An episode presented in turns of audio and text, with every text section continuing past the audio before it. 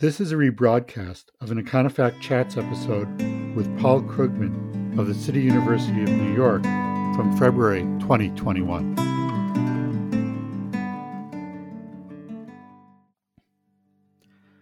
I'm Michael Klein, Executive Editor of Econofact, a nonpartisan web based publication of the Fletcher School at Tufts University.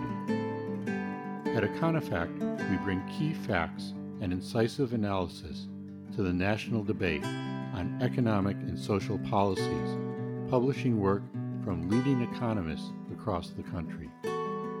You can learn more about us and see our work at www.econofact.org.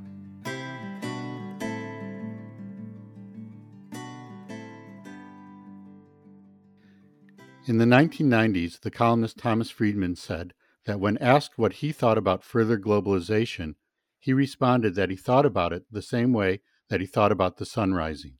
It was inevitable. He based this on the idea that the inexorable rise of globalization was a function of technological advances like better and faster information technology and advances in transportation and shipping. But globalization is not just a function of technology, it's also determined by politics. And in the last few years, we've seen a political retreat from globalization, not just in the United States, but in other countries as well. Economists tend to favor free trade. In fact, in a poll of top research economists, there was more unanimity about the advantages of free trade in goods and services than on any other subject. This seems at odds with much popular opinion that sees free trade as one of the elements that has contributed to the hollowing out of the middle class. To discuss these issues today, I'm very happy to be speaking with Paul Krugman. Paul is somebody that, as the saying goes, needs no introduction, but I'll provide a short one anyway. Most people know him through his regular columns in the New York Times and his many books, the latest of which is Arguing with Zombies. Economics students may know Paul as a co author with Maury Obstfeld and Marc Melitz of the leading textbook in international economics, or with Robin Wells, the co author of one of the leading principles of economics books.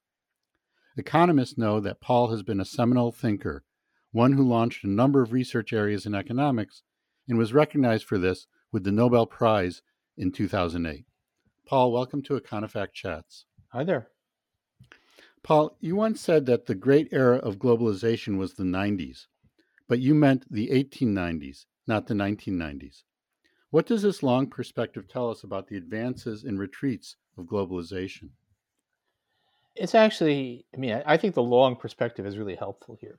It tells you a bunch of things. And one of the things it tells you is that there's nothing inevitable about globalization ever rising it's actually not a straight line over the long term. You see, there was a huge increase in the integration of the world economy. The world, to, to use Tom Friedman's uh, phrase, that the world got a lot flatter between 18 the 1850s, let's say, and and the beginning of World War One. It got a lot less flat between the wars. It really had, in many ways, only recovered to sort of eve of World War I globalization by 1980. We had a surge of globalization from the 80s up until the global financial crisis, and really not much changed since then. So it's not by any means a one-way street here. And if you start to ask why we've had these ups and downs, it's actually it's a mixture of economics and politics. So I mean, I I had actually never heard the quote that you gave from Tom Friedman in at the beginning, which is interesting because actually, with all due respect to my New York Times colleague, he's actually wrong even about the straight economics, even leaving the politics aside. It's not it's not the case that that advances in technology necessarily mean that that world trade has to rise as a share of the world economy. So, what economic forces would force greater fragmentation rather than integration? Well, the way I think about it, the, the way I think about most things in economics is to first you know, try to make a little model to clarify my thoughts and then sort of go back and forth between that and the facts. And if you start to think about it, you realize that it, it's an old line that that international trade is actually kind of a different form of production. You can produce something for yourself, or you can trade to get it from overseas and trade other things to other people in return. And the relative attractiveness of those two options depends on not just on the technology of transportation, but also on the technology of producing things domestically. And at some level, globalization is always a race between the technology of transportation and the technology of production. If technology of transportation advances rapidly, more rapidly than than productivity and the economy at large, then yeah, you're going to see an increase in world trade. But that doesn't have to be the case. And in fact, there's some evidence that between the wars, it wasn't just protectionism that caused global trade to shrink, but it was also the fact that actually the technology of transportation was fairly stagnant. If you think about the way that stuff got shipped internationally in 1950, it wasn't that different from the way it was shipped internationally in 1910. And in the meantime, you know, assembly line production and all that had come along, so that in some ways it became more attractive to produce stuff locally, close to markets, and less attractive to ship it long distances. Since then, we've had another bout of technological progress, containerization, all of that. But it's by no means necessarily the case that the technology of transportation is going to lead to a greater share of what the world produces being shipped across borders. It can go either way. If we ask why was there so much globalization, we certainly had a you know, hyper globalization. We had an unprecedented increase in world trade between about 1988 and 2008. That was the result of applying some very specific technologies. It was freight containerization, first faxes and then the internet making it possible to coordinate stuff at long distances. Maybe a few other things going on as well. Air freight got a lot cheaper. But those are one time events. There's no reason to think that you're going to see at least that pace of globalization always. And in fact, it, globalization kind of leveled off after about 2008. It's not we're not a noticeably more integrated world now than we were a dozen years ago.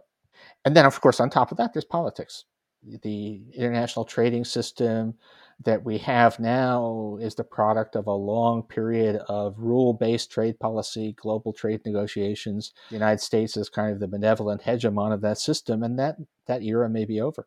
Well, the globalization that we did see that you mentioned came with a lot of promises of greater prosperity, or at least for some countries or some groups of people. Do you feel that globalization delivered on these promises? Oh, yeah, from a, a ruthless cosmopolitan point of view, from the point of view of somebody asking what happened to the world as a whole, globalization really did deliver big time. I mean, look, when I, I was a grad student in the in the 1970s, and I asked myself, what should I specialize in? And I said, well, what is the most important thing? And the answer was clearly development economics. Nothing was more important than making poor countries less poor. And I didn't do it because it was too depressing. In the 1970s, development economics was a very depressing field. It was basically it was basically non-development economics. It was all about the reasons why poor countries didn't seem to be able to get rich. And then all of that changed. And since then we've seen I mean in terms of, of numbers of people, the rise of China, but then a little bit later the rise of India. You see an enormous expansion of the quality of life for literally billions of people. And all of that is clearly closely linked to globalization. All of that, all of these are export oriented success stories. So this is a globalization really has delivered, but not without costs and not without hurting some innocent bystanders. And so there has, in fact, been significant pressure on at least some workers in advanced countries who have found themselves one way or another in the way of this juggernaut. And so it's not an unambiguous good, it's an ambiguous good from the point of view of the average or the random human being on the planet. Globalization has been a wonderful thing, but that doesn't you know tell that to the uh, to the furniture workers of North Carolina. It just has not been true for everybody. So trade theorists have recognized this for a long time. Even David Ricardo in the early 19th century talked about the winners and losers from trade. Do you think what you were citing just now, for maybe not the furniture worker in North Carolina, but workers who are saying that they're hurt by trade, is it in fact mostly trade with, say, lower income countries, or Are there other reasons that are just as important or even more important, like job replacing technology or the decline of unionization? Oh, I would say if you had to give a a rank ordering, mean, clearly this has been a, a rough time. The past 30 years, no, 40 years now. For 40 years now, we've really been seeing uh, pressure on working, uh, on ordinary workers. If you ask what are the sources of that pressure, I would actually, in order, say politics with the weakening of unions is probably the biggest, most important thing. And technology is probably second. And globalization is probably a somewhat distant third. So it's not the case that this is all a story about globalization, not not by a long shot. But you can you can say that and at the same time admit that globalization has had its downsides. And in particular, there were some things I've been written a couple of mea culpas. There are a few things that even those of us who were from the beginning willing to admit that there were going to be some negatives, we missed some important sources of strain. So, as I mentioned in the introduction, you pioneered research in a number of areas of economics, and one of these was the re examination of trade policy. Some of your research at that point talked about the way in which well constructed strategic trade policy could be beneficial. And that challenged the orthodoxy at the time. But then you also published an article entitled Is Free Trade Passe? And in that article, the answer you gave was no. The previous administration certainly made tariffs a centerpiece of its policies. Did this give tariffs an undeserved bad rap, or is a bad rap deserved? Well, okay.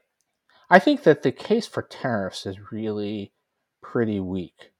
And the reason it's weak is not that markets are perfect and that free trade is always ideal, but that it's really this is a this is a point we've we've argued for a long time in, in economics, really going back to the to the 60s, that if you try to make arguments about why a tariff might be a good thing, those arguments may be valid, but they're almost always better arguments for something else. So if you're saying that an industry is generates technological spillovers, and clearly some industries do. Uh, it would be foolish to, to say that that isn't the case. That, but if an industry generates favorable technological spillovers to the rest of the economy, that's a case for subsidizing the industry or maybe for subsidizing the technology development within the industry. And a tariff is a crude, blunt instrument for achieving that.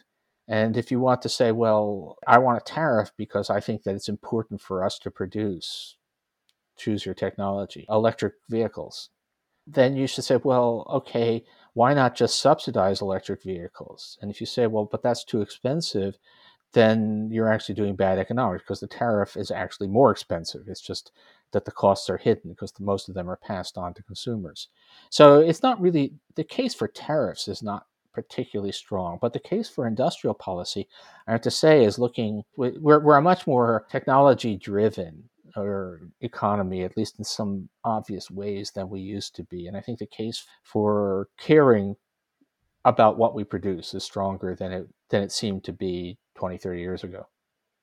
Well, this is sort of a centerpiece of the Biden administration's Build Back Better industrial policy. So, would you favor the kinds of things that the new administration is pushing for? Well, it depends on, I mean, it needs to be done.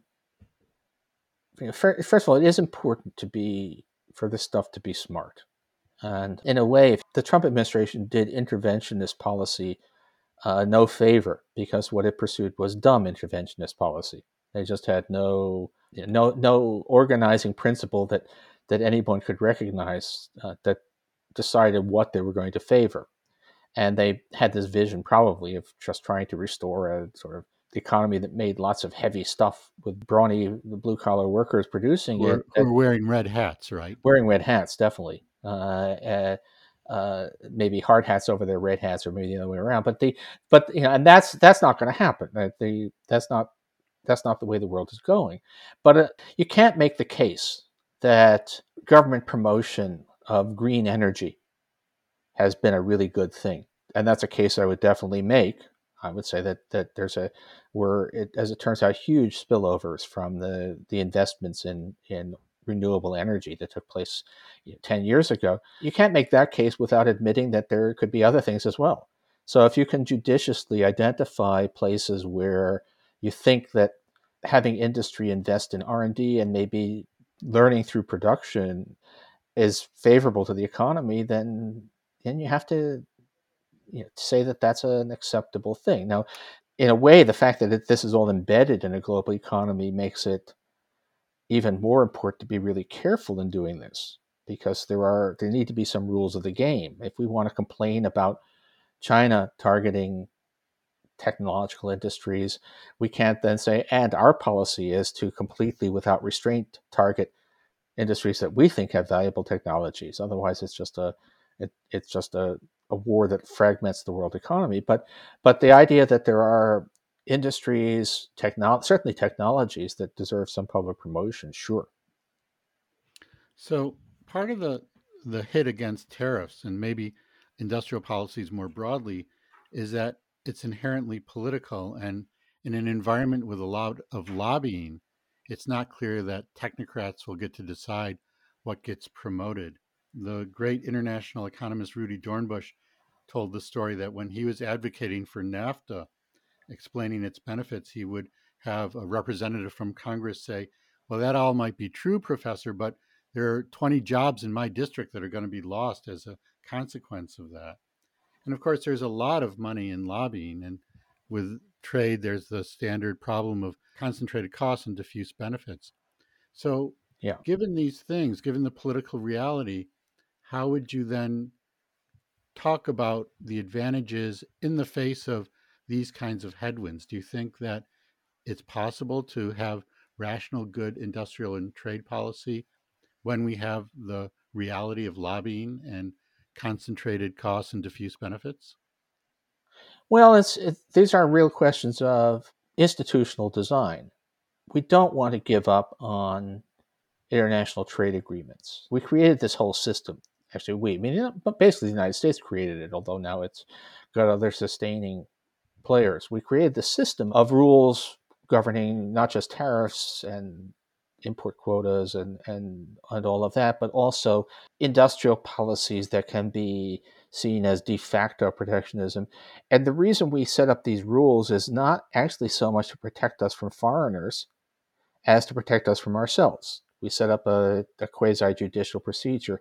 And if we're going to do more intervention, it has got to be set up in a constrained way with institutions that have some independence. I, so I, I, think we're not quite at this point. But if, if we if we're going to do something like a Green New Deal, or I guess we're going to call it something different now, if we're going to do a Build Back Better, and it's going to include money for promotion of technologies, that money has to be at least somewhat protected from detailed political influence. It has to be something like empowering a quasi independent panel to make decisions because otherwise, yeah, you're going to find that Congressman Baumfog is going to decide that the sausage factory in his district is somehow a high technology sector that deserves a, a billion dollars of funds. So it, it's tricky. This is why a wholesale embrace of industrial policy is probably not something we want to do. We want to do it much more cautiously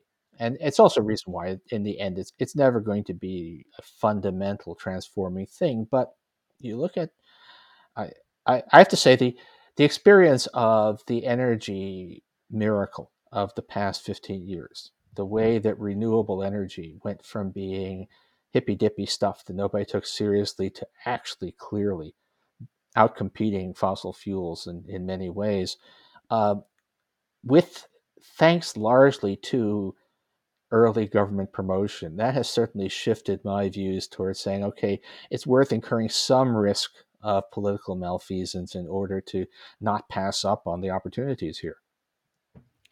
Another area that you launched, Paul, was the economics of geography. Yeah. And an important part of that was agglomeration, the way that industries would cluster.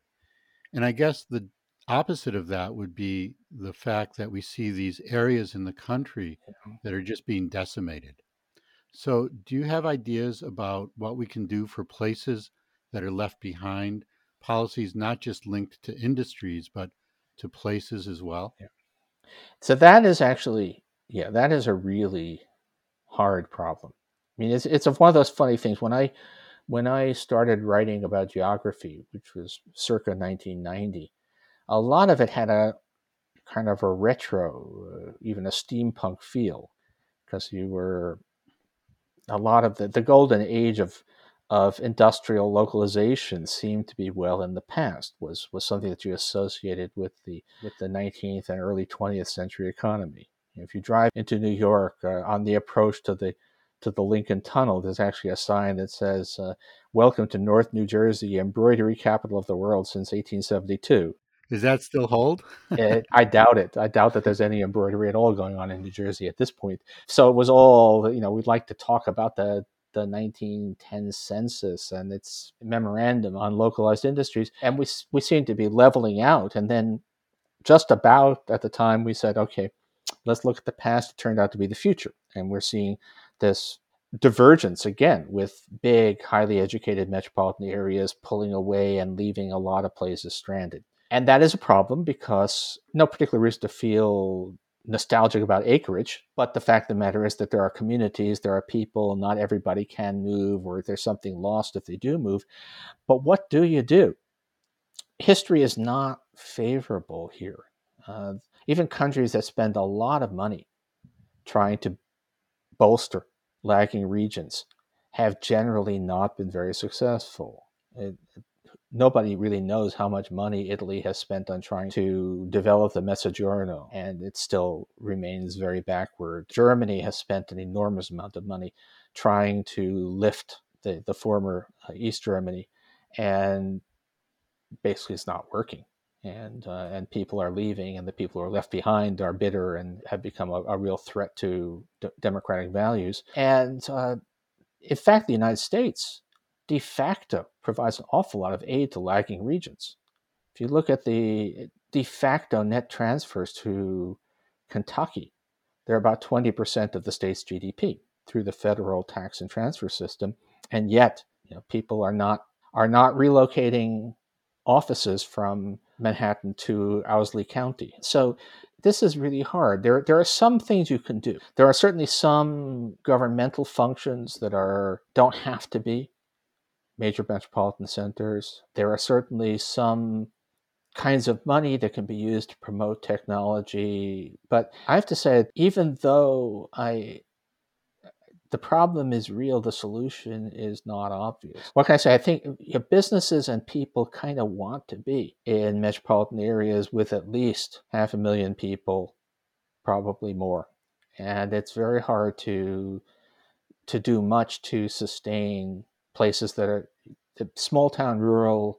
There are deep reasons why they're not the cutting edge of the economy, and I don't know that we can do more than mitigate the effects. So, I'd like to close, Paul, with a discussion of your role as an influential columnist and author in the public square. Back in the 1990s, when you began writing in the popular press, I used your articles to show my students how to make sophisticated economic arguments in an accessible way. And of course, at Econofact, this is one of our goals. I also use one of your quotes when I conclude my classes that when the world presents us with a genuinely new problem, guesswork is all we have to go on, and those who discipline their guesses with models are more reliable than those who fly by the seat of their pants, no matter how well tailored. How do you present in an accessible way to such a broad audience the importance of disciplining guesses with models, that is, the role of economic frameworks in public policy? Well, in an 800 word column, you are not going to be able to you know, explain a model. I think the main point is to, first of all, to be sure that you yourself have one. That when I'm writing, I may not use jargon. I certainly if, if I were to include a single equation in my regular Times column, I think I would be fired on the spot. But I always have, when I'm writing about something economic, I always have, in fact, a model hidden in the background. The process of modeling that I've done all my professional career is largely one about observing the world, trying to tell a story, formalizing that story, altering it, you know, mm-hmm. as it interacts uh, with in your mind with with what you you see about the facts, and then in the end, translating that story back into something that's pretty much plain language. And when you're writing for the public, you want to do all of that, but then just give the plain language at the end. And if you do it right, then you are actually conveying something that's a much clearer insight than someone who's just bloviating. I'm perfectly well aware that if you read what Marshall had to say about the role of mathematics in economics, he actually said to do exactly that, except he said burn the mathematics after you're done, which is not a good idea. You actually want you know your other your colleagues, your students should see how it's done.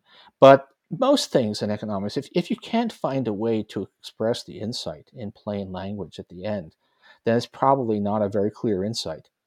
And so I, I don't think there's a problem. Of course, the special issue is that you have to realize that your audience is smart people, but busy people who are not eager to spend a lot of time going back to school. So it a lot of it really is a question of translation, and uh, but I, I think it works. I mean, I I do think that I'm not now. There are a lot of people doing what I what I do, which is to try and convey you know, good, serious economic analysis, but without making it feel like they're uh, like they're in a classroom. And I, I think it works. I think people do appreciate it.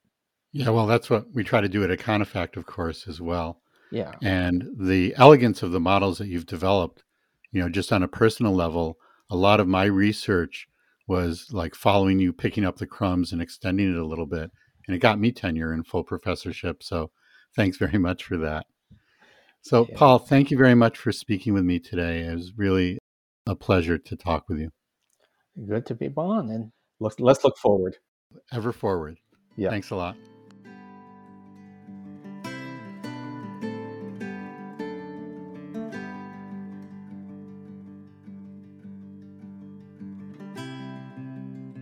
This has been Econofact Chats. To learn more about Econofact and to see the work on our site, you can log into www.econofact.org. You can subscribe on our site to our newsletter that will let you know when we publish new memos and new podcast episodes. Please feel free to share this podcast and our memos with friends, colleagues, and on social media. Econofact is a publication of the Fletcher School at Tufts University. Thanks for listening.